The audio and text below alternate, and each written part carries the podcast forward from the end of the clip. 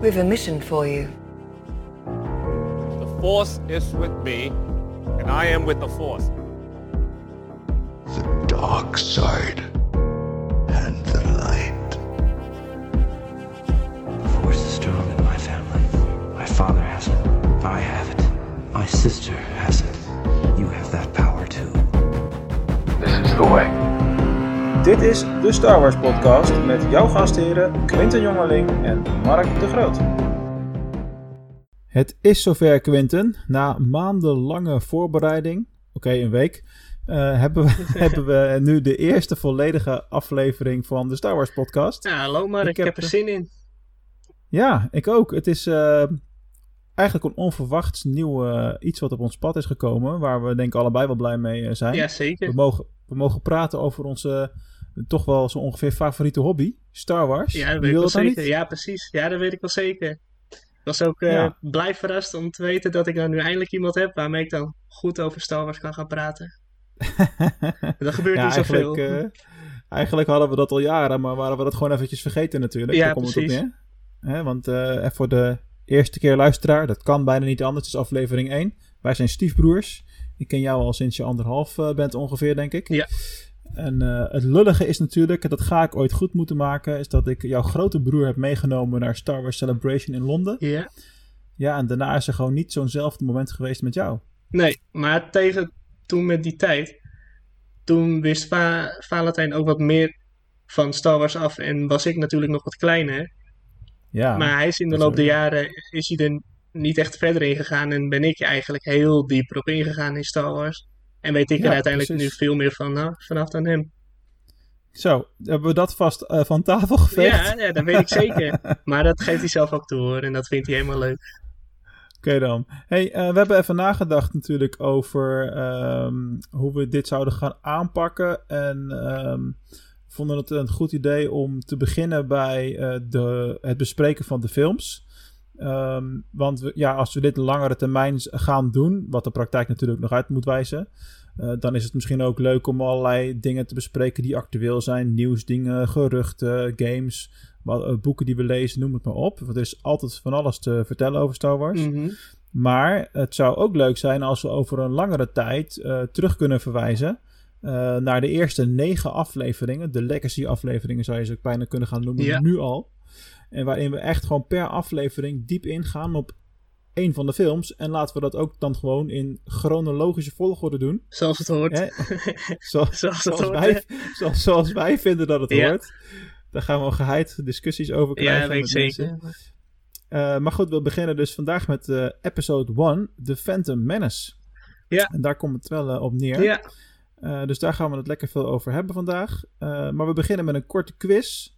Hadden we ook als themaatje afgesproken. Dus daar komt de quiz. You must unlearn what you have learned. All right, I'll give it a try. No, try not. Do. Or do not. There is no try. Nou, wil jij beginnen met een vraag of zal ik het doen? Eh, begin jij maar met een vraag. Oké, nou dat is mooi. Ehm, ik heb geprobeerd om mijn vragen een beetje episode 1 gerelateerd te houden. Mhm. Dat lijkt me in het eh, thema van vandaag Ja. wel leuk. Eh, maar de eerste vraag die ik heb is: van welke planeet komt R2D2 eigenlijk? Van welke planeet komt Arthur D2 eigenlijk? Wordt dat, dat wordt helemaal niet genoemd in episode 1 volgens mij. Niet rechtstreeks. niet rechtstreeks, maar ik weet wel dat, ik weet wel dat Arthur D2 officieel bezit is van Padme Amidala. En het lijkt mij dus dat hij van Naboo komt. Dat heb je helemaal goed uit, eh, uit met uitsluitingen helemaal goed, eh Ja. Netjes. Ja, ja ik, ga- ik ga daarvan uit. Het is officieel bezit van, eh Ah, ja. Amidala. Ja, dat wist ik dus niet. Ik heb het ook gewoon op moeten zoeken. Maar ik vroeg het me af, omdat hij natuurlijk in dat... eh, hij, hij komt eigenlijk op die Naboo en Star Cruiser voor de eerste keer in beeld. Ja. Hè, daar komt het op neer. Ja. En eh, dan is hij gewoon een van de vier of vijf droids die daar zijn. En dan wordt hij geïntroduceerd. En toen stelde ik mezelf de vraag, maar is dat eigenlijk het, ook waar die vandaan komt dan? Of is er een andere oorsprong nog? Nou, bleek dus dat hij ook ongeveer rond die tijd gemaakt was. En dat hij op dat moment gewoon nog zeg maar een soort van nieuwe droid was. Ja. Dus eh, hij is dan, zou je ook kunnen zeggen, ongeveer even oud als eh C-3PO. Ja, want Die op dat moment... die is natuurlijk gemaakt door Anakin. Ja, en dat, zien we dan ook nog in deze film. Maar niet dat hij compleet Alright. op plaat is, hè? Nee, Nee, nee, nee. Hij is wat, eh, Nee. wat lichter. eh. hij, is, in deze. hij is nog naakt. Hij is nog naakt, zeg maar. Oké, nou, ik heb ook een leuke vraag voor jou. Cool. Welke kleur heeft de potracer van Anakin Skywalker in episode 1? Eh, ik denk zilverblauw. Zilver met blauwe streep. En welke kleur nog meer? Hij vroeg maar één kleur. En je noemde er al twee. Eh, ja, dat is waar. Ja. Ja, dat herinner ik me. Eh, er zal misschien Het is een kleur die eh, altijd terugkomt bij hem. zand. Een kleur die altijd terugkomt bij hem. Ja, Oké, dus er zit een diepere betekenis achter. zeker. Ik heb het, het viel me erg op. Want wij hebben natuurlijk die films nu even goed hiervoor bekeken. Mhm. En het viel mij op dat deze kleur, die komt eigenlijk Wat altijd bedoel terug. je dan in als in bij, bij andere films ook waar hij Anakin is, zeg maar? Ja, ja de- deze kleur van zijn schepen komen echt heel vaak terug. Geel. Ja, correct. Dat was een hele duidelijke hint. Het was een hele duidelijke hint. En, ja, op zich, ik denk zoals jij net zei, Ja. dat het wel terug te, te, ver- te leiden valt naar het zand, inderdaad. Daar komt Ja. natuurlijk van Tatooine en daar is alles zand. Maar als je er goed op let, dan zie je dat Anakin eigenlijk altijd in gele schepen terug, eh, terugvliegt. Ja, nou goed, eh, soms heeft hij ook geen keus. Die Naboo en Star Cruiser die hij eh, later op in de film gebruikt, is natuurlijk ook gewoon compleet geel. Ja, Alright. Alright. Nou, mag, mag ik weer? yes. Eh, we hebben trouwens wel drie vragen voorbereid. Hè? En we Mhm. hebben gezegd van we doen er twee en bij één reserve. Maar we kunnen natuurlijk gewoon alles behandelen op, als er geen dubbele zijn. Nee, precies, dat zet ik ook al in. Waar is in episode 1 Warwick Davis? Is hij niet Grido?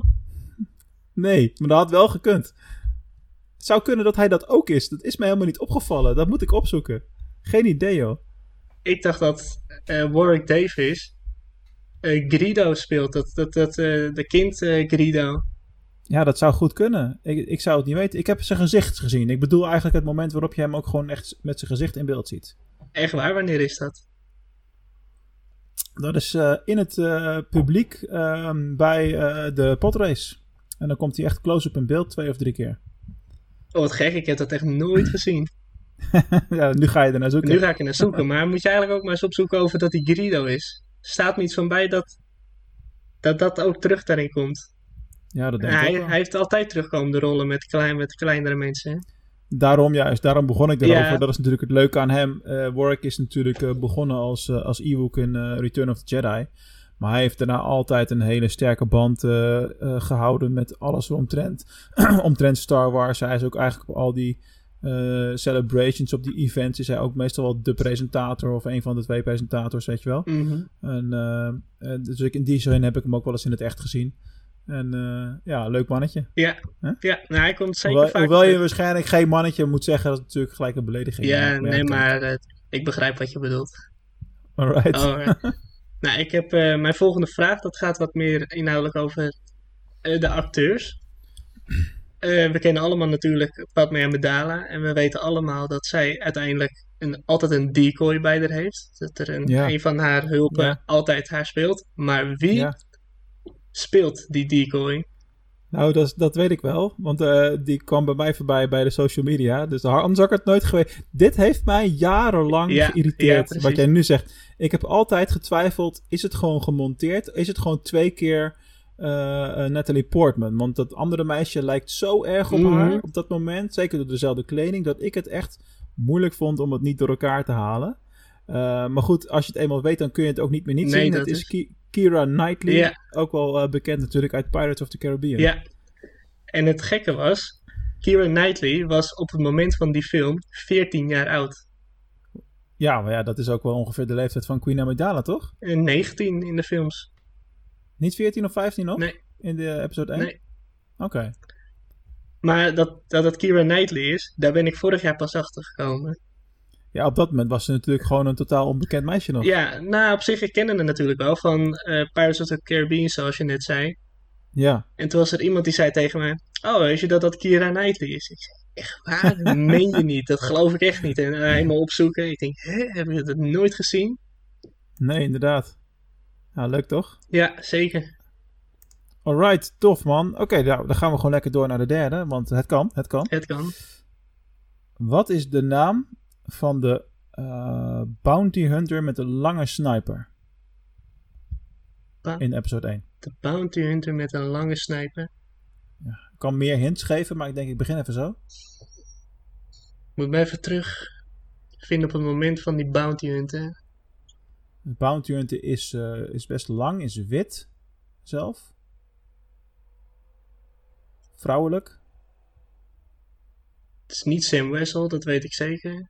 Nee, dat is volgende week. Dat is volgende Clones. Ja, dat is volgende week inderdaad. Ik kom er niet op. Vertel. Aura Singh. Ja, dat had ik wel moeten weten. We hadden het net nog over de Clone Wars, joh. oh, daar komt ze ook een voor Ja, joh, daar komt ze heel veel in voor. Oh, daar ben ik nog niet. Welk seizoen is dat? En rond seizoen 3 ongeveer. Oké. maar daar heeft Ja, ze niet altijd best- een sniper bij de. Nee, dat hoeft ook niet. Maar goed, eh, daar in elk geval. Ja, oh, had ik moeten weten, joh. Slecht, Ja, slecht, ik, heb slecht. daar ook een, ik heb daar ook nog zo'n speelgoed van. Daarom, anders had ik het ook niet geweten hoor. Ook met zo'n uitschuivende antenne. Geen idee. Want die heeft ze natuurlijk, hè. Ja, nee, dat is, eh, ik weet niet of dat detail zal er niet in zitten. Mijn kinderen spelen, mijn kinderen spelen daar nu mee inmiddels. dus eh, ik ben al lang blij als dingen heel blij Ja, ja, maar ze spelen ook altijd met mijn eh, Star Wars speelgoed hier, hè.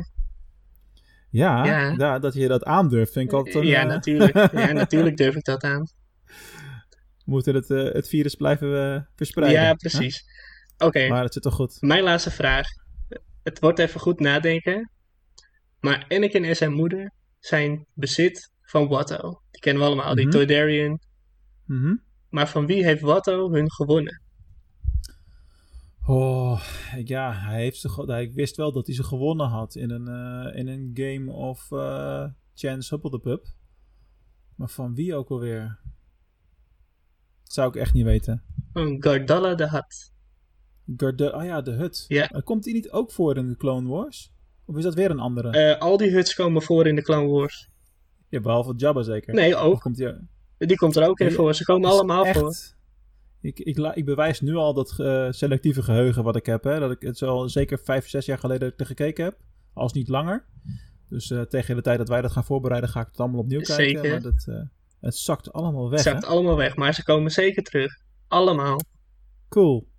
Cardulla de Hut. Ja, de Hut clan op Tatooine Ja. en nabije planeten. Daar komt het dan natuurlijk op neer. Ja, zeker. Alright. Alright. Nou, dat was als het goed is het korte stukje. Dat was als het goed is een korte stukje inderdaad. Zijn we, al, zijn we al een kwartier onderweg of zo, maar maakt niet uit. Eh, laten we lekker naar het hoofdthema gaan. Zeker. Episode 1.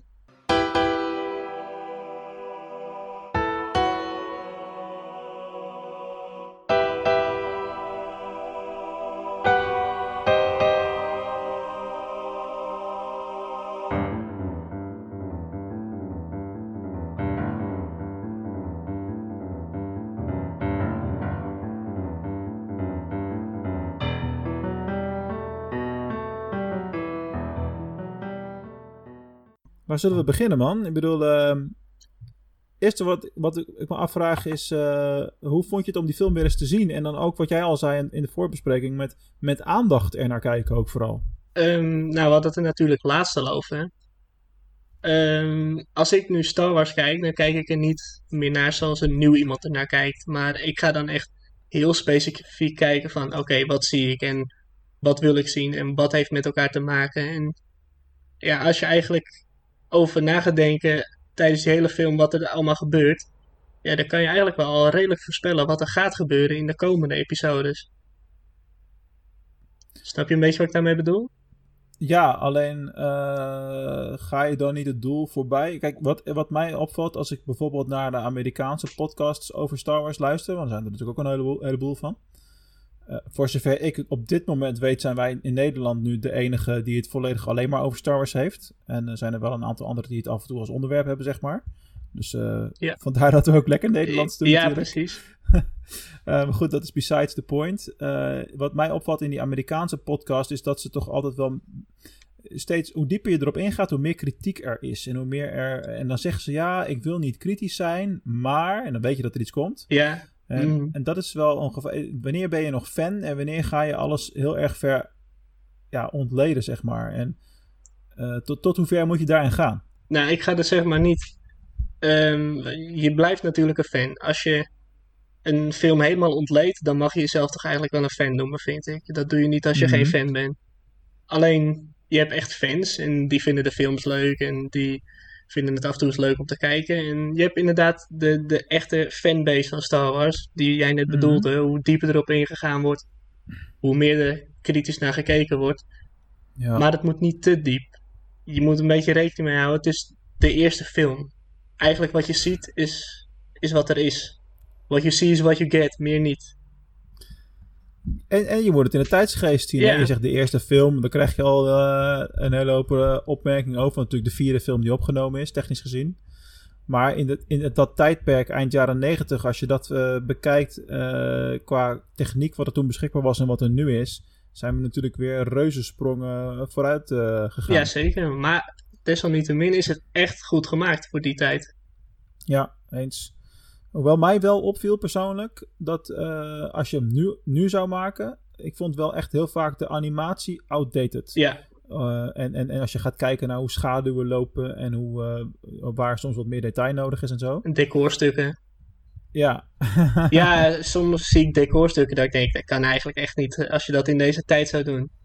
Zoals? Nou, bijvoorbeeld Botto, die heeft eh, natuurlijk een winkel, maar die heeft ook een buitenplaats. En er staan allerlei dingen. En als je goed oplet, dan zie je allerlei requisieten waarvan je denkt, dat is gewoon een bij elkaar geraapt zootje van de schroothoop. Meer niet. Ja, ja, Ja, ja. ja, ja. als je daar goed op let, dan denk je, dat kan eigenlijk niet. Tegenwoordig zouden ze daar eh, allerlei gekke dingen van maken. Echt eh, schepen en zo.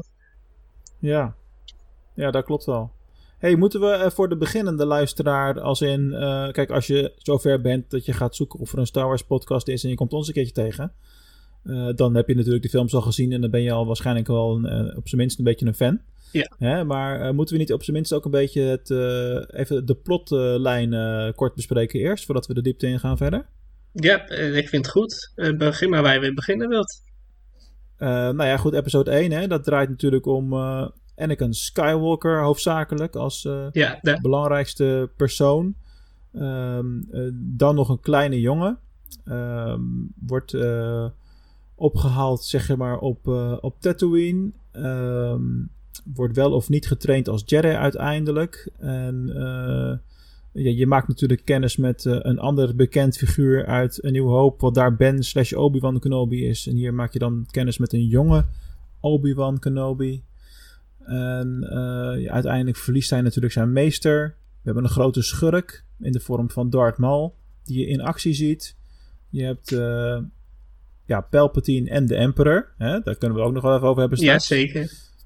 Eh, ja, en in, in feite is dat al in grote lijnen het verhaal natuurlijk. Ja, hè? Dus je- eigenlijk is het heel episode 1 is een introductie van karakters. Ja, kennis maken met eh, hoe was Anakin voordat hij uiteindelijk Darth Vader werd. Ja, en, eh, maar dat zijn natuurlijk die eerste drie films. Dat laat heel goed zien al die stappen die er zijn geweest om van Anakin Skywalker Mhm. naar Darth Vader. En ja, in episode 1 begint dat al echt heel goed al. ja. En dat bouwt zich alleen maar op. Maar eigenlijk is het verhaal best dun, hè? Ik krijg het gewoon in twee minuten uitgelegd. Ja, eigenlijk wel. Nou, moet ik, ik heb ook een voorleesboekje versie daarvan voor de kinderen. En dat duurt ook vijf minuten.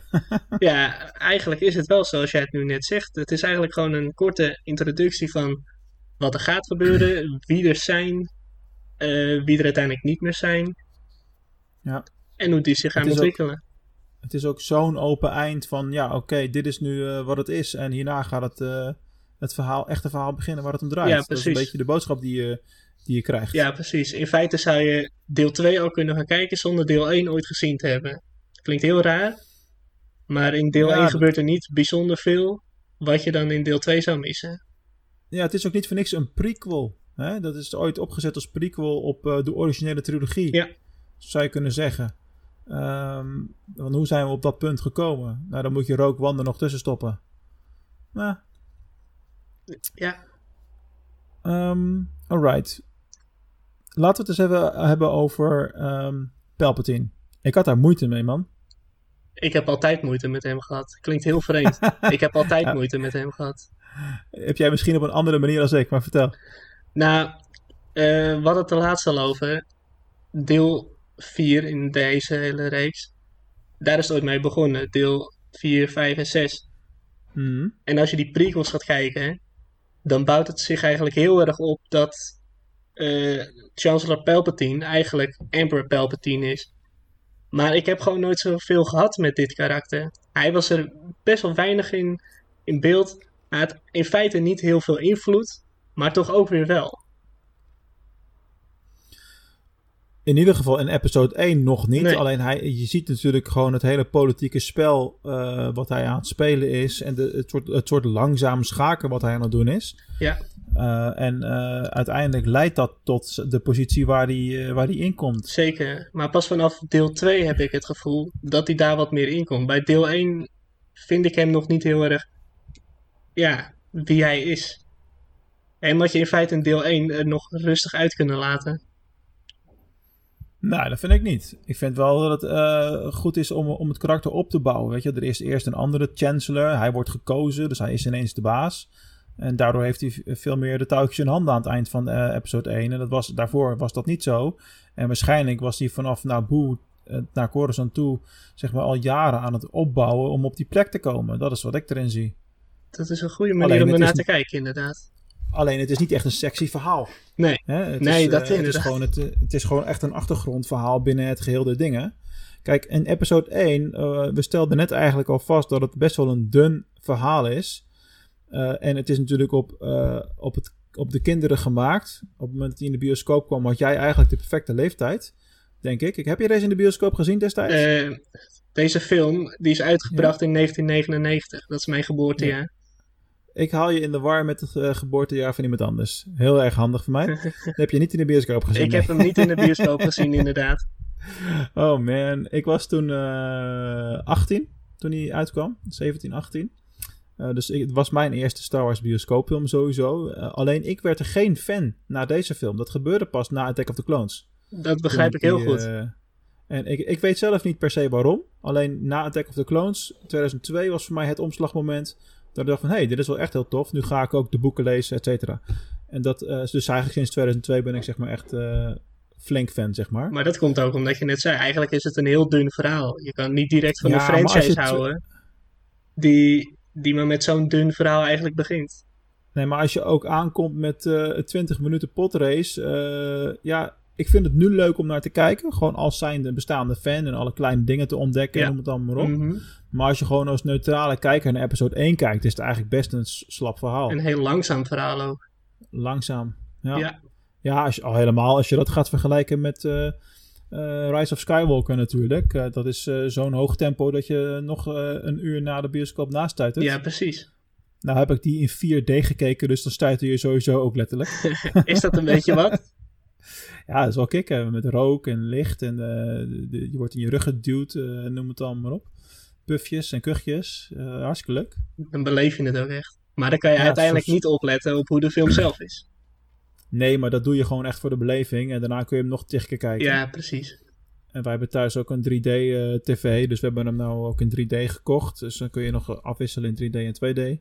Gaaf. Eh, dus ja, Ja. het la- duurde lang voordat hij weer verkrijgbaar was. Ja. Dus, eh, eh, maar goed, eh Palpatine, eh, jij hebt op een andere manier moeite dan. Je hebt het over inhoudelijk het karakter. Maar waar ik moeite mee heb, is stel, want we hadden de discussie over de kijkvolgorde. Als je gewoon kijkt naar de Emperor, eh, zeg maar, en de momenten dat hij als Emperor in beeld is, dan zie je ook gewoon zijn kin en zijn mond. ja, weet dat je wel? dus. Dus eigenlijk, Ik vind hem al vanaf het begin gelijk herkenbaar. Dus hoezo, als, als die separatists hem dan zien, die zien de voorkant van zijn gezicht als het goed is, Mhm. wij zien dat niet. ja, Die zien toch gewoon gelijk dat, wie dat is. ja, dat lijkt mij dus ook.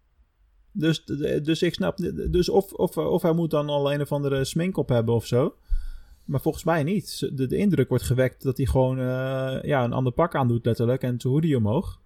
Ja, het is dat je dat zegt, want inderdaad, vanaf de zijkant zie je ze king. En natuurlijk, en natuurlijk weet Ja. elke Star Wars fan al dat hij dat was. ja. Want van in 4, 5 en 6 is het Nee, als- Emperor Palpatine. Maar het is wat jij zegt inderdaad. Ik heb daar nooit op die manier naar gekeken. Die Separatist eh, had het eigenlijk gewoon moeten weten. ja, dus of hij moet echt nog een of andere masker hebben waardoor, hij niet, eh, waardoor het toch niet herkenbaar is. Maar eh, ik vind dat eh, wel een zwaktebod. Dat vind ik ook wel een leuk, eh, leuk feit dat je dat zo noemt. Daar heb ik nooit naar gekeken. cool. Wat heb jij op je lijstje staan allemaal? Nou, we hadden het natuurlijk over een stelling. Ik, je had tegen mij gezegd, nou, zoek een stelling uit. En daar wil ik het eigenlijk wel goed over hebben. Want daar kunnen we heel diep op ingaan, vind ik. Wij weten dat Anakin Skywalker, die is door de midichlorians geschept. Dat weten we allemaal. Er is geen vader Mhm. geweest. We weten eigenlijk ook allemaal dat Palpatine, die heeft jarenlang een strategie bedacht om hem uiteindelijk zijn apprentice te maken. Dus het is altijd de bedoeling geweest om hem naar Coruscant te halen, hem op te leiden als een Sith en dergelijke, dergelijke. Ja. Maar stel nou dat het schip van eh, Queen Amidala nou nooit was geland daar, oh, dan was hij toch ook nooit gevonden? Waarom? Niet? Nou, Denk je niet dat hij dan iets anders had bedacht? Dat er geen alternatieve strategie was? Nee, dat, daar heb ik nooit zo naar gekeken. Ik heb altijd eh, vastgehouden van hij heeft als strategie bedacht dat hij bij de Jedi Council is gekomen, dat hij daar al ooit ehm, weg zou gaan, eh, op die manier zoals we het kennen, Mhm. en dan een Sith zou worden. Ik kan me niet Jawel. voorstellen dat er een andere manier was waarop Palpatine dat ze bedacht zou kunnen hebben.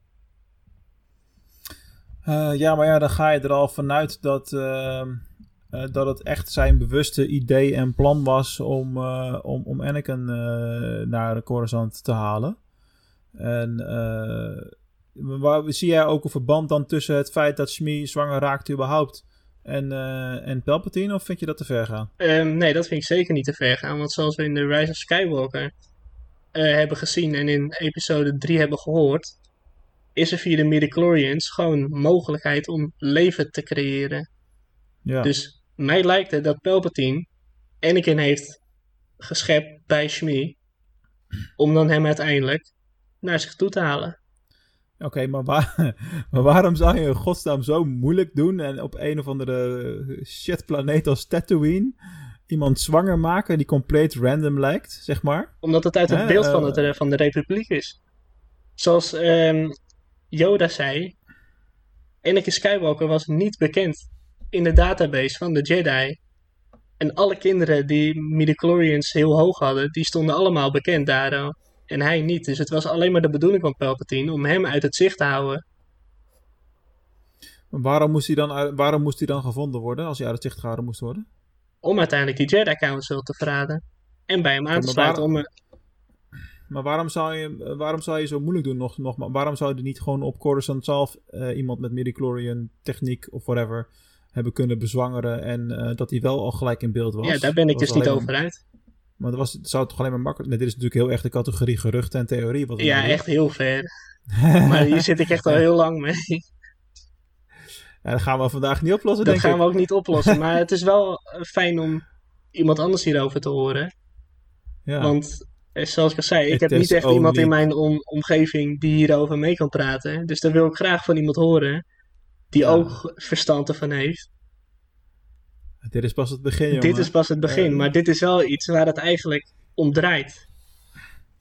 Ja, tuurlijk. En, eh, maar goed, eh, als je mijn mening wil weten, ik denk niet dat dat verband er is. Ik denk eh, dat we het niet op die manier moeten zoeken. Dat, eh, dat, dat, kijk, het is heel utopisch om te denken dat Palpatine me alles zo heeft georchestreerd dat het allemaal precies zijn bidding is en zijn wil, et cetera. Ik denk dat hij ook gewoon goed in staat is om mee te bewegen met ontwikkelingen die er zijn en daar dan het beste van te maken. Eh, alleen op grote schaal wordt er natuurlijk zo geschreven dat het lijkt alsof hij alles van tevoren heeft bedacht en overal een plan voor, eh, voor had. Ehm, eh, tot aan het herreizen uit het dood aan toe. Nou is hij natuurlijk wel geobsedeerd door het aan het ontsnappen van de dood. Hè? Dus eh, dat hij uiteindelijk eh, een kloon ergens heeft eh, wat in Skywalker, Rise of Skywalker naar voren komt. Dat vind ik niet zo gek. Omdat, omdat hij het met Anakin in episode 3 ook al bespreekt. Hè, met Darth Plagueis the Wise en Cheating Death en dat soort dingen allemaal. Ja. Dat wil hij natuurlijk voor zichzelf vooral. Mm. Hè, dat is zijn ultieme, ultieme gameplan, zeg maar. En eh, ja, uiteindelijk, eh, aan het eind van de Rise of Skywalker, gaat hij natuurlijk gewoon definitief dood. Want er is geen backup backup meer, Nee. waarschijnlijk. Nee, Tenzij we nieuwe, nieuwe films gaan krijgen, waarbij er dan weer een... Oh, wacht, ik heb nog een backup. Het is een backup, backup, backup of zo, Ja, weet je wel. Eh, je kunt niks meer uitsluiten Nee, wat precies. dat betreft. Maar goed, dat geloof ik eerlijk gezegd niet. Ehm, dus, dus zijn obsessie met niet doodgaan en, en dat, dat, dat hij daar backups en een plan voor heeft, dat geloof ik wel. Ik denk, niet, ik denk dat Anakin dat het toeval was, dat dat ook een andere leerling kunnen zijn. Ik bedoel, hij had ook Darth Maul als apprentice. Uh, die had ook niet dood. Uh, ja, in episode 1 lijkt hij dood te gaan. Daar komen we later nog wel op. Maar die had ook niet dood kunnen gaan in de film. En uh, dat had dan ook zijn grote apprentice kunnen zijn. Het zijn er altijd twee. Ik denk niet dat het hem uit had gemaakt of het Anakin was, of Darth Maul, of Darth Tyrannus desnoods. ja, als er maar gewoon één leerling was. Dus jij zegt eigenlijk is het gewoon puur toeval dat Anakin Skywalker is geschept door midichlorians bij Shmi. Nou, dat, dat zeg ik niet. Maar ik denk niet dat het per se zo is dat... Uh... Het heeft niet echt iets met naar Palpatine te leiden, zeg je? Nee, ik de, nee dat. Uh, ik denk niet... Er is niet een, een, een, boek waarin wordt beschreven hoe dat dan weer uh, gebeurd is, zeg maar. Alleen ik denk dat het te, te, te ver gaat om te denken dat... ja, maar dan zou Palpatine een soort almacht maken... ja, en dan, dan, maak je hem sterker dan alle Jedi bij elkaar. Dat bij wijze van spreken, dat, dat vind ik ook te ver gaan. Ja. Goed dan zijn er nog andere dingen waar je over kunt discussiëren in dezelfde lijn. Bijvoorbeeld uh, was er een verband tussen uh, Palpatine en het beïnvloeden van de geest van uh, Dyas. want Dyas zou dan de Jedi zijn die de opdracht heeft gegeven om de clone, clone Army te maken. Ja. De basisfans haken nu trouwens wel gigantisch af. Hè? We gaan ik. gelijk de, de diepte in. Maar goed, we doen die podcast in de basis voor onszelf. Ja, ja dus precies. Als je nu blijft hangen, dan ben je een diehard. Heel goed. Ja, precies. Uh, maar goed, Cypher Diaz heeft de opdracht gegeven om de Clone Army te maken. Maar het is altijd de bedoeling van Palpatine geweest. Want die heeft ze geprogrammeerd met Order, X, X, eh, met Order 66. Om, om, om zijn commando te krijgen. Dat was altijd al de bedoeling. Dus daar moet wel iets van een verband zijn. Ja, ik denk... Alleen dat wordt verder ook nooit uitgelegd natuurlijk. Ik denk dat jij snel maar even uh, seizoen 6 en 7 moet gaan kijken van de Clone Wars. Daarin wordt het allemaal uitgelegd. Het wordt niet allemaal uitgelegd, want dat wat jij nu aan het uitleggen bent, dat is nog steeds mogelijk. Ah. Maar als je 6 en 7 hebt gezien, dan ga je er toch wel anders over denken, want dat komt, hierin, dat komt erover terug. Oké, wordt vervolgd dan? Het wordt vervolgd en ik ga er niet diep op in, maar Cypher is nog te zien. Eventjes, heel eventjes. Nou, dat is leuk. Leuk, leuk, leuk. Zeker, dus dat zou ik maar kijken, want dat beantwoordt ah, dat is wel een dikke, Dat is trouwens wel een dikke vette spoiler, man. Als hij in de Clone Wars nog te zien is, betekent dat hij toch even overleeft. Nee, nee, nee, dat zeg ik niet. Flashback. kan op allerlei manieren, hè. Oké. Ik ga terug naar episode 1. Ja. En uh, we beëindigen het Palpatine-onderwerp met zijn uitspraak: I will make it legal. Ja, precies. Mijn favoriete uitspraak van de film. Heb jij nog een favoriete uitspraak uit de film? I have a bad feeling about this. Ja, maar die kun je van elke film zeggen. Ja, dat is goedkoop. Het is goedkoop, inderdaad. uh, have you ever heard the tragedy of Darth Plagueis the Wise? Dat is episode 3, vriend. Weet ik. het zijn gewoon mijn favoriete quotes. Ja. Ik heb uiteen heb ik ben. Weet je dat het gewoon het eerste is wat gezegd wordt in, in Star Wars überhaupt? I have a bad feeling about this in episode 1. Dat is de eerste tekst. Ja, klopt. Als ze binnenkomen. Ja. ja. Wie, zegt dat, wie zegt dat ook alweer? Obi-Wan Kenobi. Oké dan. Ja, dat wist ik wel hoor. Dat is overigens ook mijn favoriete karakter, denk ik wel. Ik weet niet hoe dat met jou zit en wat jouw favoriete karakter is. En bij, bij, bij één is het sowieso Obi-Wan Kenobi, maar eigenlijk door de episodes heen blijft hij dat toch wel. Uh, jeetje, wat een moeilijke zeg. Het hangt een beetje van het moment van de dag af uh, wanneer je het aan me vraagt, zeg maar. Het hangt er vanaf met welk been je uh, bed gestapt bent. Hoe, hoe in, ja, en hoe intensief ik bezig ben met bijvoorbeeld een bepaald verhaal. En uh, wie dan mijn focus heeft. Ik heb niet per se één mega favoriet Star Wars karakter en dat moet het dan zijn. Uh, maar als dan, dan, dan, dan zit je bij mij al vrij snel aan de, donkere Jedi categorie. en dan, dan denk ik aan de Jedi's uit The Knights of the Old Republic, zoals Darth Revan. en Darth Maul is ook wel een van mijn favorieten. En ja, dat. Dat, ja. Ja, dat, dat, Hoe hebben we trouwens... Ik, af. ik dacht van, jij bent wel fan van Darth Maul inderdaad. Want jij hebt het ook altijd over Ray Park als we het uh, over Star Wars hebben. Dus... Nee, dat is dat toeval omdat ik wist dat we episode 1 gingen doen. Maar daar komen we straks bij social media nog wel op. Hij heeft natuurlijk nogal wat uh, veroorzaakt uh, recent. onbedoeld. Maar goed, daar hebben we het straks nog even ja, over. Ja, dat is goed. um, hoe hebben we het in godsnaam voor elkaar gekregen om al een half uur te praten over episode 1. en de naam Jar Jar Binks nog niet te noemen. Oh god. Oh god, oh god, oh god. Ja, ja, eigenlijk kunnen we er niet omheen, hè? We kunnen er niet omheen en dat gaan we ook zeker niet doen. Nee. En ehm, ja, ik vond het gewoon wel een leuk karakter. Ja, ik dat is heel vaak, maar dat is heel vaak met Star Wars dingen. En überhaupt eh, dingen. Ehm, ik heb de film gezien. Ik vond het gewoon een komisch leuk karakter. Ik had er geen moeite Nee. mee. Maar dan word je jarenlang geïndoctrineerd met allemaal mensen die eh, een mening uiten op eh, social of in podcasts. Ja. En dat het komische is. En, dat, en, en dan ga je toch soms ineens anders denken. Het duurde echt wel even bij mij dat ik dacht, wacht even. Eh, niet naar anderen luisteren, gewoon je eigen mening alleen. En eh, ik had echt helemaal geen moeite mee. Het is toch Nee, leuk om een komisch karakter erin te hebben. Ik volg heel veel pagina's, ik volg heel veel dingen van Star Wars en er wordt altijd heel veel over Jar Jar Binks gezegd. Meestal wat negatief, Mhm. maar ik heb ook geen moeite met hem. Ik vond het wel een leuke komische noot in die film. Ik vond hem er wel bij passen. Ja, toch? Ja, Dus al helemaal als je weet dat de doelgroep eh, ook wel bewust op, eh, op kinderen is gericht. ja.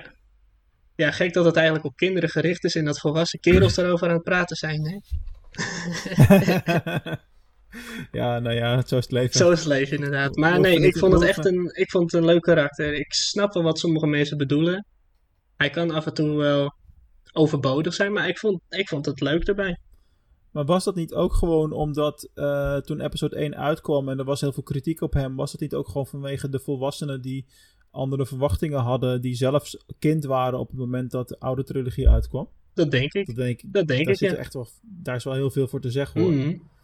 Dus, eh, en ja, en met welke bril kijk je daarnaar, weet je wel? Ik eh, ga binnenkort bijvoorbeeld kijken naar Star Wars Resistance, die, die cartoonserie. Maar dat is ook, daarvan weet ik al van tevoren, dat is gericht op kinderen. Ja. En eh dan moet je ook gewoon je mindset op afstemmen dan. ja, en daar ben ik nog best wel goed in. Want ik, ik kan heel goed die overschakeling maken van oké, het blijft eigenlijk een kinderfilm. Ga er ook Ja. zo naar kijken. Neem niet alles te serieus. Want als het nog serieuzer zou zijn, dan hadden we nog veel meer politiek gehad. Ja, precies.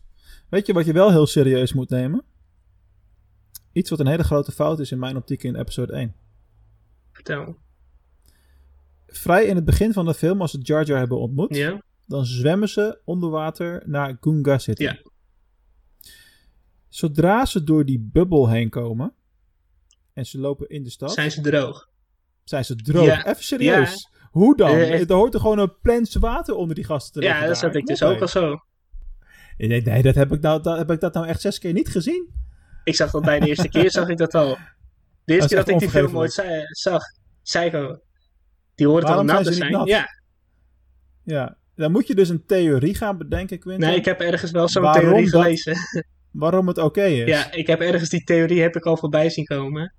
En dat ging helemaal van, ja, het is gewoon heel slecht geëdit. Het is eh, kijken door het licht van die tijd. Ze hebben er niet over nagedacht. En dat ging ook heel erg Mhm. naar, ja, dat, eh, dat hangt van dat schild af. Als je daar doorheen gaat, dan word je direct droog gemaakt. En eh, ja, dan denk ik, je Ja, moet er ja, gewoon ja. nog steeds naar kijken als een kind. Het is gewoon niet goed geëdit. Nee, inderdaad. Nee, ja, goed. Ik, ik heb, ik heb eh, recent heb ik eh, nog eh, gekampeerd hè, in, nou ja, jij weet waar. Ja. En daar, wij hebben een nieuwe tent en die, het heeft één nacht geregend. En als er water op die tent komt, dat is, het is net alsof er allemaal vechtmannetjes op die muur staan die het water gelijk wegstoten. Dus echt zeer waterafstotend. Dus je weet, er bestaat wel stof die super waterafstotend Ja. is. Maar ja, als ik eerst naar de bodem van de oceaan daarmee moet zwemmen, dan gaat het toch echt wel nat worden. Ja, precies. Maar dat is niet de eerste Dus, keer eh, dat, dat dit terugkomt. Want ik wil niet op de feiten vooruitlopen. Want vorige keer hebben we het natuurlijk over episode 2. Die moet ik nou weer gaan kijken, dat is al lang geleden. Ja, hoor. zeker. Maar kan je het, het moment nog herinneren dat Obi-Wan Kenobi op Camino aankomt en die stad binnenloopt? Eh, vaag. Buiten is het heel erg aan het regenen. Het stormt gewoon. Als hij, Is die, oh, is die weer gelijk droog? ja, is hij weer gelijk droog. Hij, hij loopt bu- buiten loopt hij in de regen. En op het moment dat hij naar binnen wandelt, is hij droog. Daar moeten we een keer naar googlen, man. Jedi's die droog blijven. ja, echt. kan? Ja, misschien een of andere eh, midi-chlorian eh, behandeling of zo die ze om zich heen hebben. Ja, maar dat is ook. de- Maar dan zou je het eigenlijk in The Rise of Skywalker bijvoorbeeld ook hebben moeten doen. Want volgens mij zijn Kylo en Rey tijdens dat gevecht wel kletsnat. Ja, en in episode 3, als Obi-Wan Kenobi van die bergrots wordt eh, geschoten, na Order 66 valt hij ook in het water Ja. en dan klimt hij eruit en dan is hij gewoon nat. Gewoon doorweekt. Oké, dus ze hebben geleerd van hun fouten. Ja, ja zeker. Super nice. Ja, in drie hebben ze, hebben ze alles eh, goed gedaan. Hè? hebben ze Ja. alles eh, wat ze in de eerste twee over het hoofd hebben gezien, hebben ze in drie hebben ze maar even goed opgelet. Mhm, mhm. Mhm. Hey, op een gegeven moment komen we aan op Tatooine. Hè? Ja, En dan eh, is eh Watto niet te overtuigen door Qui-Gon. om te betalen met de Republican credits. Wat is de juiste benaming? Dat wist ik ook niet hoor. Maar wat is de juiste benaming van die credits? Het wordt genoemd. oh, en ik weet het ook gewoon nog hoor. nee, Republic Dactaries of zoiets. Dectarians toch? Ja, zoiets ja. Bedenk het maar. Eigenlijk kom je die term nergens meer tegen. Het gaat altijd over credit, Ja, credits. altijd noemen ze het Republican Credits. Ja, precies. Ja, Nou, klein eh, zijstapje. Eh, op een gegeven moment eh, gaan ze natuurlijk weg van, eh, van Tatooine. En dan, of midden in die gesprekken tussen Shmi en eh, Qui-Gon, zegt, hij op een gegeven moment, zegt zij op een gegeven moment ook van, he was meant to help you. ja. Dat vond ik ook nog wel eentje om over door te denken, weet je wel. Van hoezo hoe weet jij dat allemaal al? En waarom voelde jij dat allemaal al aan? Alsof ze het wist. En dan komen we weer terug bij die stelling. Is het gewoon puur toeval geweest? Of heeft zij er misschien iets mee te maken? Mhm. Ik denk dat ze het gewoon heeft gezegd tegen hem. Om gewoon goed te klinken. Als je mijn mening vraagt daarover. dat is echt een anticlimax, man. Ik weet het, ik weet het. Ja, ik wil dat je hem meeneemt, want dan zal hij een beter leven hebben. Dus ik zeg alles wat je wil horen. Ja, weet je, het is niet ondenkbaar, want ze zijn slaven. Ja, dus je doet alles. Ja. Je doet er alles voor als ouder. Om te zorgen dat je kind later geen slaaf wordt. Wat uiteindelijk niet gelukt is. Want eigenlijk is Anakin Skywalker zo'n 90% van zijn leven slaaf geweest. Ja, je kunt alle tijd als Darth Vader ook meenemen natuurlijk, dat hij dan een slaaf is. Zeker. En in de tijd dat hij eigenlijk ondermijnd werd bij de Jedi.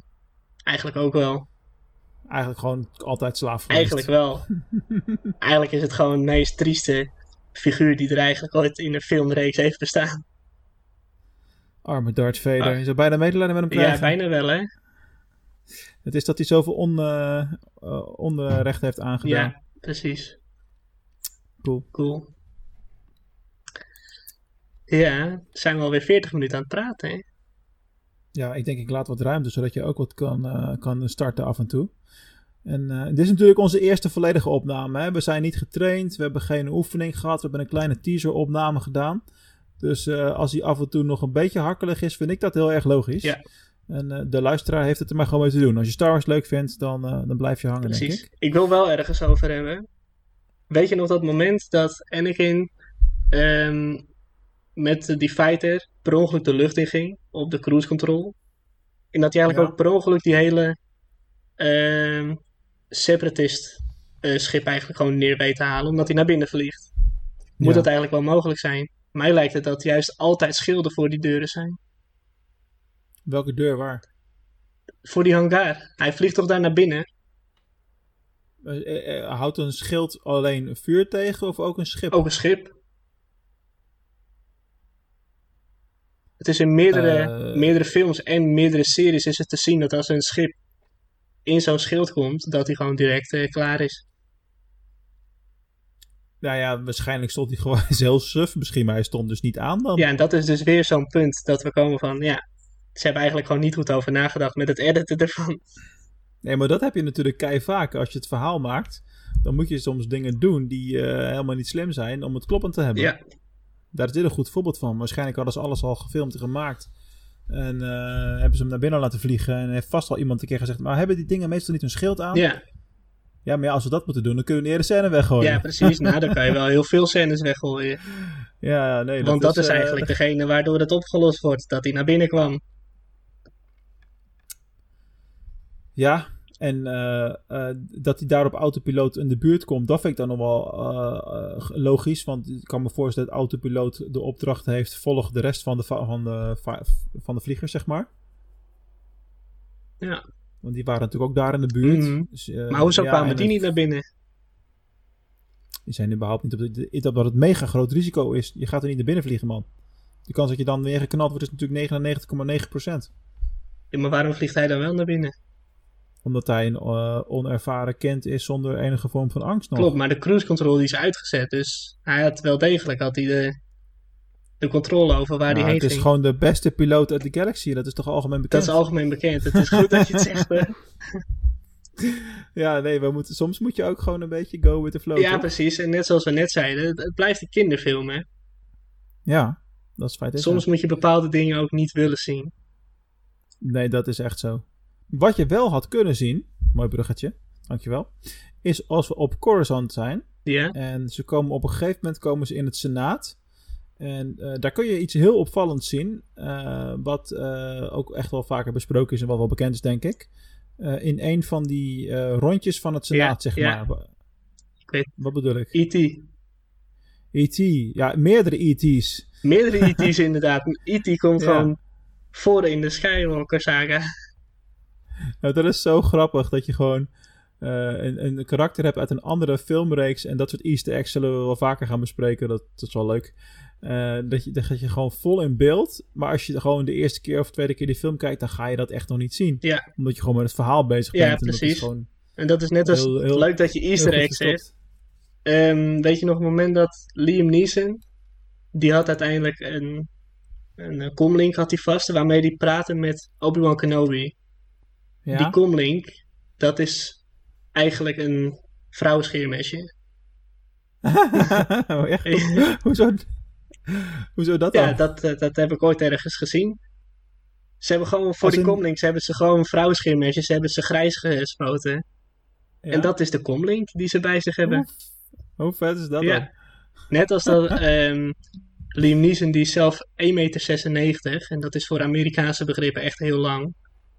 Ja, behalve als je basketballer bent. Behalve als je basketballer bent, maar dat is hij niet.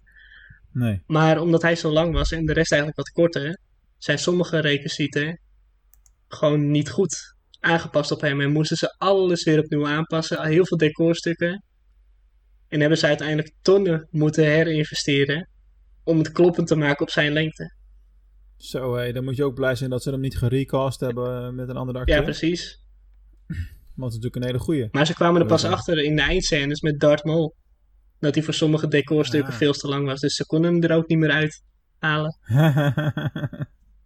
oh, wat erg. Ja, dat was dan waarschijnlijk nog wel een goedkopere oplossing. Ja, precies. Heb ik eigenlijk nooit opgelet dat Liam Neeson zo lang is. Het valt ook niet op. Maar eigenlijk ook Dus wel, is want als je hem naast Ewan McGregor ziet lopen, dan scheelt hij gewoon zo wat een kop. Ja, oké, misschien is dat ook weer zo'n ding van eh, als je er eenmaal op gaat letten en je weet het, dan kan je het niet meer niet zien. Ja, precies. Dat heb ik met heel Denk veel. ik. Als je het eenmaal weet, kan je het ook niet meer niet zien, inderdaad. Ja, precies. Hey, even terug naar Coruscant, hè? Ja. Wat ik ook een beetje overdreven vond, is... eh, en dat is volgens mij bij een latere cut er meer ingemonteerd nog. Net zij trouwens sowieso van deze film ook weer meerdere versies, net als bij de oude trilogie. Dat er later dingen bij zijn getekend. Ja. Ook op Tatooine hebben ze druk gemaakt. Maar wat ik... Wat vond jij van de files op Coruscant? Hoe, hoe zie je die? Luchtfiles. Ik vind dat sowieso vreemd. En dat vind ik in alle films en alle series heb ik dat ooit vreemd gevonden. Hoe dat vliegen werkt. Want het blijft natuurlijk de lucht. Je kan vliegen zoals je wilt. Ja, dat was ook mijn punt. Want waarom zou je in godsnaam in een luchtfile terechtkomen? Ga gewoon ietsje lager of ietsje hoger. Ja. Of zou dat dan te veel ongelukken en botsingen veroorzaken Ja, als er zoveel zijn? Kan het enige logische wat ik kan bedenken. Want het ziet er niet uit. Dan ga je in de lucht en zit je nog in de file. Ja, mij lijkt dat ook niet. Maar dat heb ik wel met meerdere films. Dat ik denk, oké, je kan toch zo vliegen zoals je eigenlijk zelf wilt.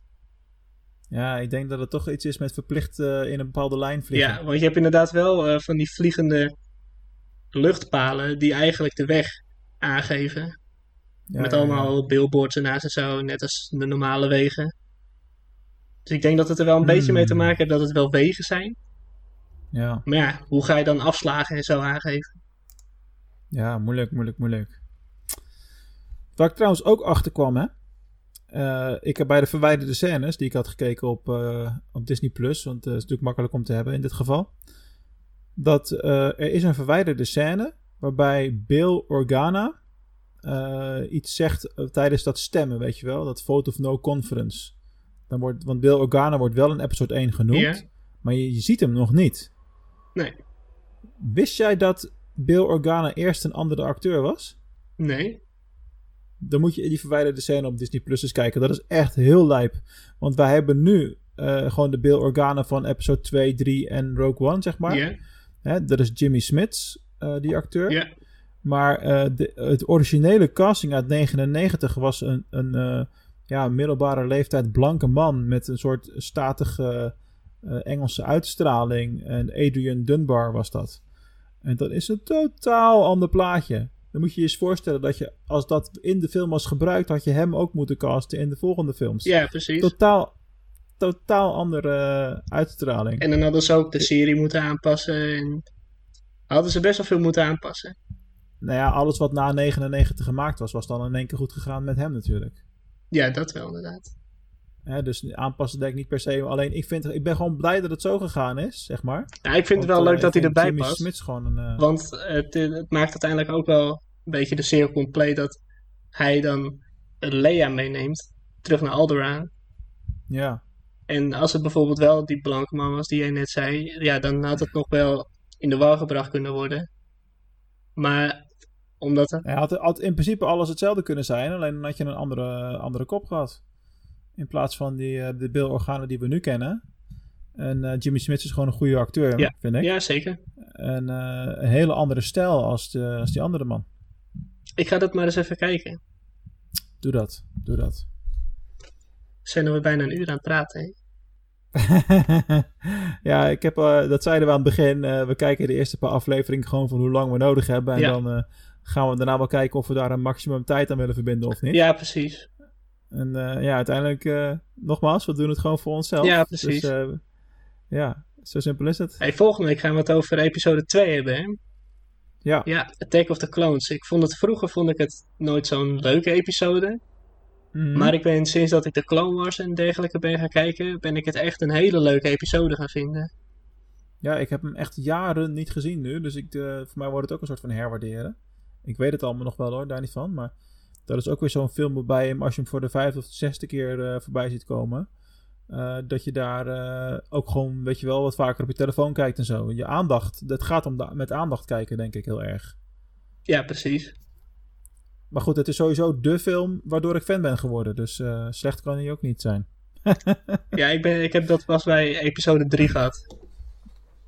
Ja, als dat mijn eerste film was geweest, dan was ik waarschijnlijk nog harder hooked. Ja. Maar dat is sowieso, als we ooit eens een keertje een rijtje bespreken van de favoriete films, dan uh, ja. wordt dat wel duidelijk. Ja, precies. Hey, ik ben nog niet klaar met episode 1, man. Ik heb nog een paar dingetjes. Oh, vertel. Allereerst, Anakin komt aan bij de Jedi Council. Ja. Ze willen hem niet trainen, omdat hij te oud is. Ik bedoel, kom op hé. Die gast is misschien tien daar of zo. Ik weet niet precies hoe oud hij moet ja, zijn. Ja, tien daar.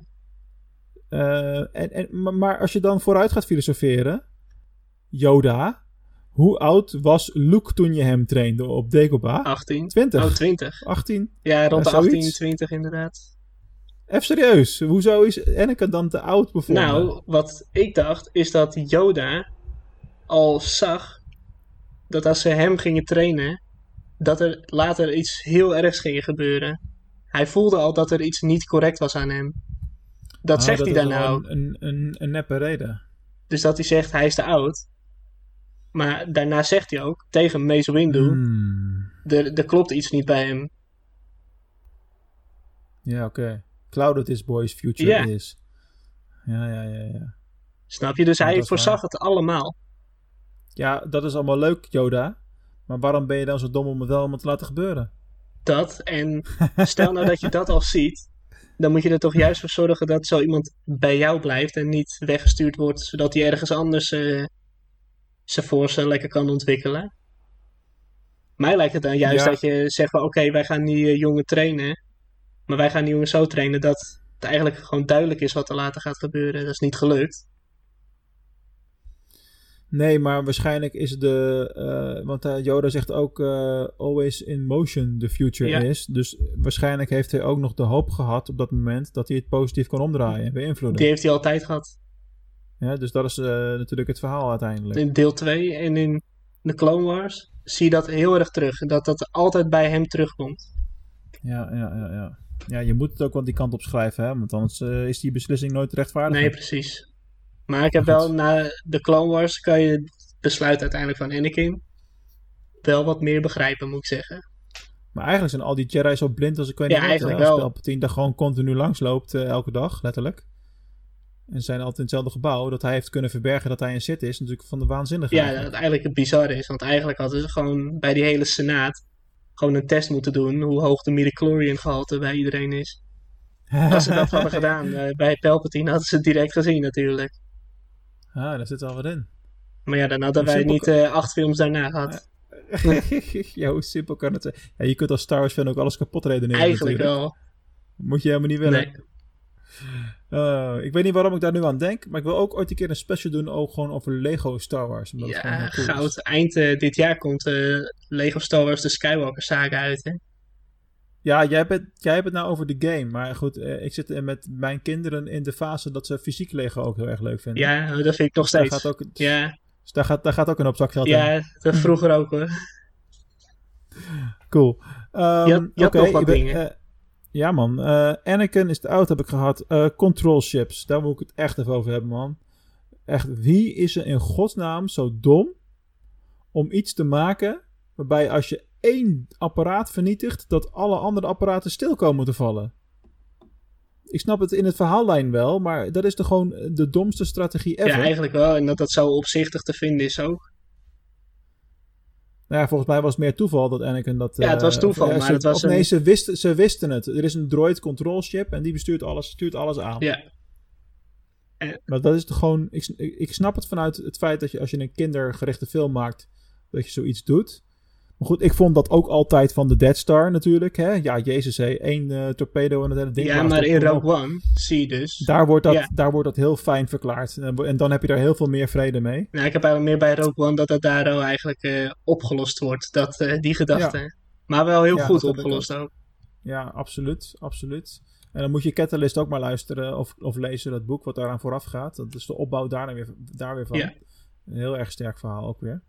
Maar goed, eh, episode 1 vandaag. het is moeilijk om bij het onderwerp te Ja, blijven. precies. Maar dat is omdat alles naar elkaar toe te eh, geleiden. Jongens, het onderwerp is Star Wars, ja? En daarin hebben we gewoon vrijheid. Klaar. Ja. Precies.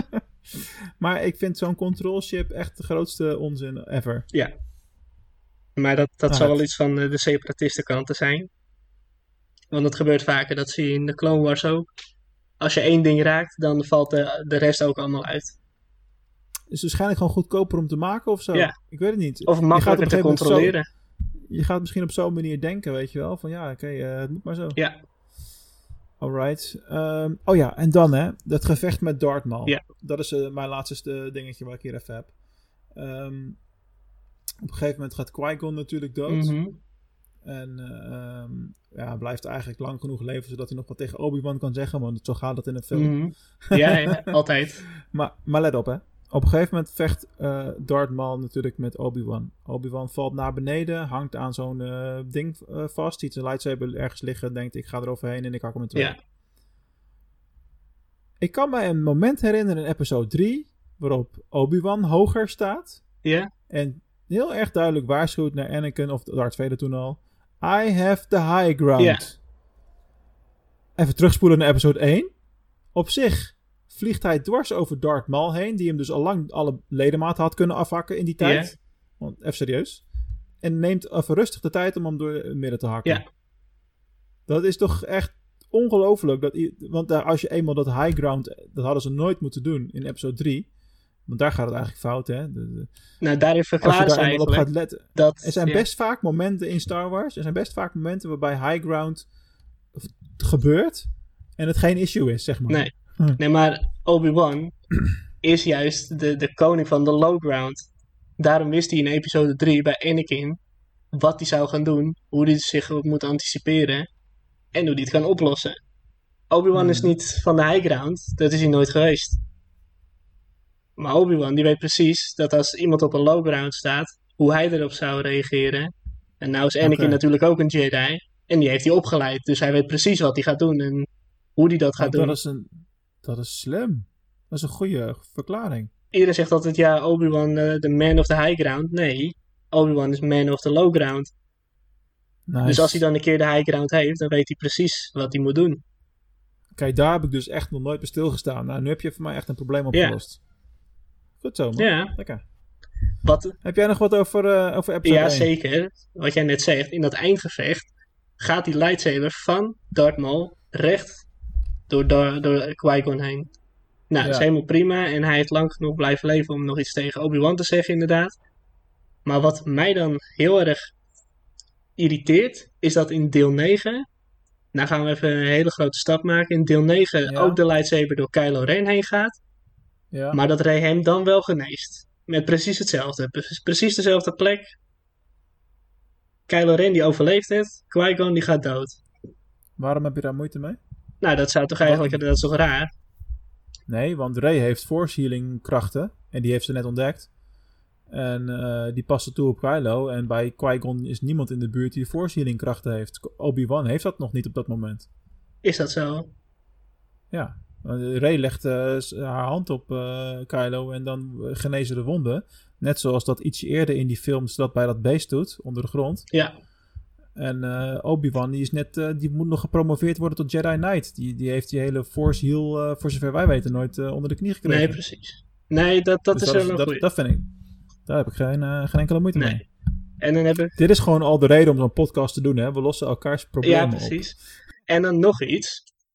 We weten allemaal dat C-3PO, die is ontworpen door Anakin Skywalker als een kind. Dat is natuurlijk hartstikke knap als je als tienjarig kind een, eh, een droid kan maken. Ik kon op mijn tiende nog niet eens een laptop besturen ongeveer. Mhm. Maar uiteindelijk komen we er ook achter dat C-3PO, die mag geen Sith language ehm, vertalen. Ja. Maar dan moet dat, dat toch Ja. terug te leiden zijn naar Anakin Skywalker. Of heeft hij misschien een programma ergens ooit gevonden en dat geïnstalleerd bij hem? Nee, dat heeft Anakin nooit gedaan. Ik denk dat de Emperor daar een hand in, eh, in heeft. Want die eh, heeft jarenlang rondgelopen in, eh, in het Senaat. En de Emperor liep tegen keer langs, uh, C-3PO waarschijnlijk. En dus die heeft gewoon ooit een keertje iets in de programmering gedaan. Dat kan, maar in de film zegt C-3PO: mijn, my creator has made me this way. Hij heeft, Ja? hij- ja, hij heeft gewoon gezegd dat zijn ontwerper, degene die hem gemaakt heeft, die heeft hem ooit geprogrammeerd dat hij geen Sith language Ja, maar kijk, wacht. Heeft Tripio niet... Die, eh, dat kan toch? Want eh Tripio die heeft toch in de tussentijd een paar keer een memory wipe gehad? Dat, R2-D2 nooit. dat kan wel En, eh, inderdaad, dat hij het gewoon niet meer weet wie hem ooit gemaakt heeft. Want volgens mij... Nee, zeker weten van niet. Want eh, hij herkent eh Anakin ook niet meer eh, op een gegeven moment. Je hebt aan het eind van episode 3... eh, dan eh, zegt Obi-Wan volgens mij... Of ik weet een van die gasten tegen Wedge Antilles, denk ik. Ja, eh, van, dat hij zijn geheugen moet Ja. wissen. Dus dat is ook gebeurd. ik vind het ook wel een, Dus tegen- ja, een grappig feit dat C-3PO die begon ook ooit naakt zonder beplating en Anakin Skywalker ook. Ja. En uiteindelijk zitten ze allebei in een mooi glanzend pak. Ja, ja, ja, ja, precies. hey, maar dat lijkt mij dus een, een, iets waar we ooit een keertje wat dieper op research kunnen doen. Wa- waarom die set-blokkade programmeren. Want waar dat aan ontstaan is, is nog de vraag. Want zelfs na episode 3, als de memory wipe is, sta je eigenlijk op nul. Maar dan heeft hij jarenlang eh, is hij bij iemand anders geweest. Misschien wel bij Wedge of wat dan ook. En uiteindelijk komt hij bij R2-D2 eh, samen met Leia. Hoe dat allemaal tot stand... Dat weet ik ook even niet uit mijn hoofd. Het kan ook zijn, Maar, want eh, in episode 4 ehm, vindt Darth Vader C-3PO uiteindelijk ook. Dat zie je in bepaalde stripboeken, zie je dat. De vraag is wanneer hij die programmering eh om, omgezet waarschijnlijk heeft. in Cloud City. Hmm, nou, dit wordt heel erg diep speculeren. Dit wordt heel gaan diep we speculeren, ongetwijfeld, ga- gaan we ongetwijfeld ooit nog eens op terugkomen. Zeker, zeker. Alright. Nou, ik heb eh, laten we mijn dingen wel episode, besproken. laten we episode 1 lekker afsluiten. Ehm, ik heb eh, als huiswerk nog meegekregen om social media voor te bereiden. Eh, was überhaupt mijn eigen idee om eh, social media als topic te pakken. En ik dacht van, als we wat langer bezig zijn, dan doen we misschien gewoon Star Wars acteurs en dingen over Star Wars die op sociale media gezegd worden te bespreken. Maar ik dacht, laat ik nou eens nu gewoon me alleen focussen op de mensen die met episode 1 te maken hebben. Ja. Dat leek een heel goed idee. leek een heel goed idee. maar ja, dan ga je al die acteurs langslopen en de meeste zijn inmiddels stok oud. Zeker.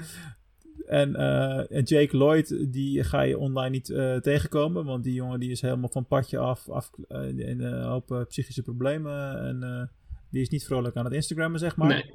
Dus de spoeling wordt erg dun. Sommige sterren zijn gewoon te groot om daar echt rechtstreeks wat mee te doen. Ja. Hoewel, of, of vinden het niet leuk. Want de enige echte grote naam die ik tegenkwam die heel actief is, is Natalie Portman. Die heeft een Instagram-account, die is daar vrij actief mee. Uh, die, doet, uh, wel, die ziet er gewoon nog steeds hetzelfde uit. Ja, dat is echt heel raar. Dat is gewoon nog steeds pad mee als je er ja, kijkt. Zeg ik maar. zie haar ook nergens anders. Zelfde, zelfde haar zelfs nog. En alleen die wat ouder geworden. Alleen dan denk je, hè? Hoe kan jij er nou zo oud uitzien? Want je ging ergens dood. Ja, ja, precies. In Star Wars sterven dan. Ja. Maar goed, dus zij is actief. maar niet zo heel erg interessant wat zij verder post. Maar op een gegeven moment kwam ik toch op eentje. Nee, twee heb ik er. Die, laat ik met de negatieve beginnen en dan met de positieve eindigen. De negatieve is, en is normaal gesproken heel positief, is Ray Park. Jij zei al terecht van, ja, daar heb je het vaker over op social media. Maar dat komt gewoon omdat hij al heel lang, heel fanatiek ook gewoon lekker met zijn lichtzwaard blijft rond zwaaien. En, en leuke filmpjes post over dat hij de bewegingen nog steeds kan. En Darth Maul dingen post. En zijn locatie op Instagram is dan Datomir, weet je wel. Ja. Uh, dus dat is echt wel uh, leuk om te volgen. Ja. Uh, alleen ik heb hem even gemist. Maar op een gegeven moment was er blijkbaar per ongeluk een post geweest. Laten we zeggen dat, er een, dat het 18 plus content was. tussen hem en zijn, zijn vrouw. En is ook heel snel weer verwijderd. Maar ja, dat wordt natuurlijk enorm snel opgepakt. En hij is enorm aan de schandpaal genageld en klein geschreeuwd, zeg maar. Want zo gaat het vaak bij zo'n schandaal. Ja. En uh, mensen die riepen om zijn ontslag. Ik had ontslag. Is hij iets aan het doen met Darth ja, Maul dan? Heb ik iets gemist? Dat vond ik wel lachen. Ik dacht, hoezo? Hij doet nu toch niks? Maar goed, theoretisch kan hij ineens in Mandalorian seizoen 2 voorkomen. Weet jij veel. Uh, want hè, hij blijkt natuurlijk helemaal niet dood te zijn. Moeten we het ook maar eens een keertje over hebben trouwens. Maar goed, dat, is, dat kunnen we een andere keer wel doen. Want we gaan zo lang opnemen dat ik moet zo de kinderen al ophalen. Ja. van school. Maar ja, hij is wel hij is gaaf om te volgen. Ik vond het schandaal overtrokken. Ik bedoel, het is gewoon een privé iets wat je per ongeluk gepubliceerd is. Het is oliedom natuurlijk. maar ja, om daarom nou iemand helemaal kapot te praten en te doen alsof al zijn werk ineens ja, waardeloos is en hij niks meer met Disney kan doen, dat vind ik ook een beetje overdreven. Hoe kijk jij er tegenaan? Nou, jij zegt um, heel toevallig, ja, uh, ontslagen en dergelijke. Ik heb laatst ook ergens gezien dat ze, want het is natuurlijk bekend dat er een Kenobi spin-off film gaat komen. En ja. wat heel erg bekend is, iedereen die dingen over Darth Maul weet, die weet dat zijn haat echt gebaseerd is op Kenobi. Ja. En dat is op zich logisch. Dat is op zich logisch, maar het ging er dus over dat Ray Park eerst wel in die film zou spelen en terug zou komen als Darth Maul. Maar uiteindelijk Ja. ook weer niet. En daar zijn heel veel fans zijn daar toen heel erg op ingegaan. En tegen ingegaan en allerlei dingen van gezegd. Dus ik denk dat, je, dat jij dat dan bedoelt. Dat hij zou zijn ontslag krijgen. Oké. Ja, ja, ja. Dus, dus hij zat wel al gekoppeld aan een project volgens de geruchtenstroom, laat het zo ja, zeggen. hij was er ook al mee bezig. Ah. Maar eh, even voor mijn eh, referentiekader. Ergens in, de, ergens in de Clone Wars, volgens mij, eh, ontmoet hij Obi-Wan. En ja, hij is ook bij zijn echte dood, zeg maar.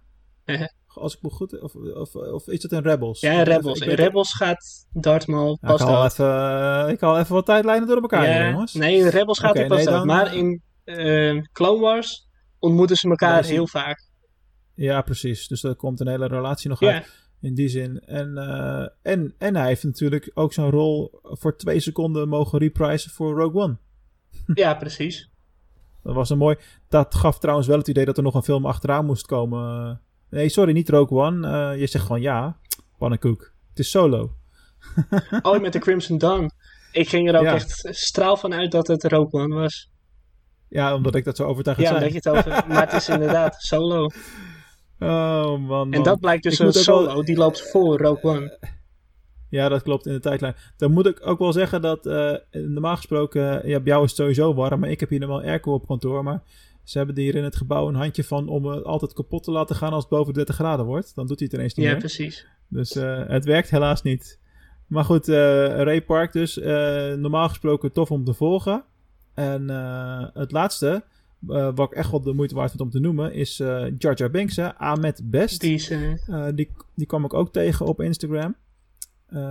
Erg leuk om te zien wat hij allemaal post. Ahmed is zelf nu ook gewoon een soort van in een Jedi-kostuum de hele tijd. Waarom? Omdat er een serie is gemaakt met een soort quiz met kinderen. Dat heet de Jedi Challenge. En um, daar ga ik binnenkort maar eens naar kijken. Lijkt me hartstikke leuk. Ik denk ook dat, uh, dat uh, mijn zoon Liam dat wel uh, graag wil kijken. Ik vind het leuk dat je hem noemt.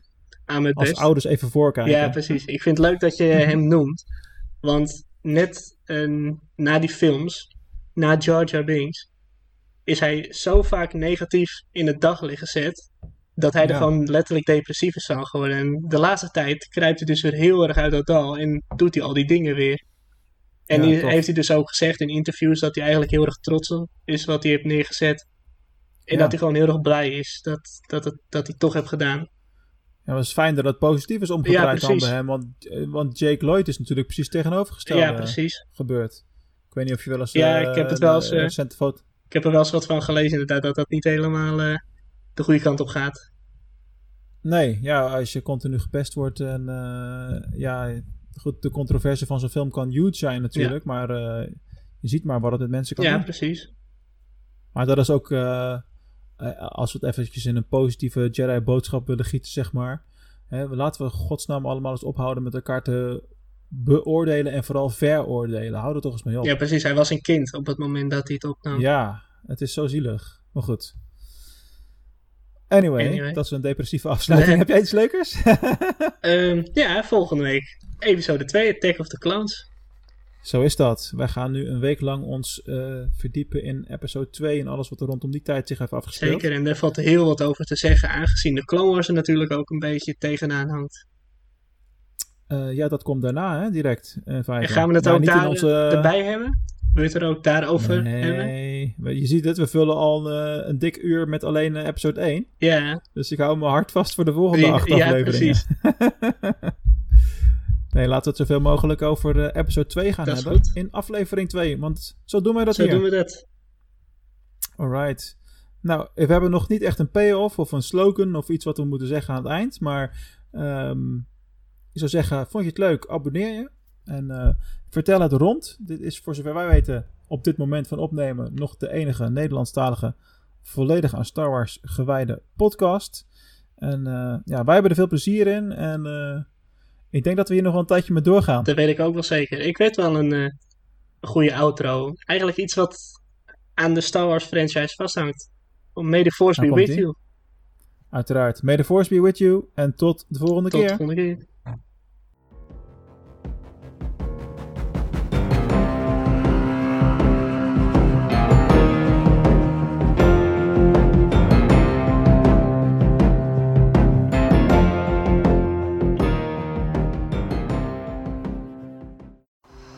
Bedankt voor het luisteren naar de Star Wars podcast van Nederland.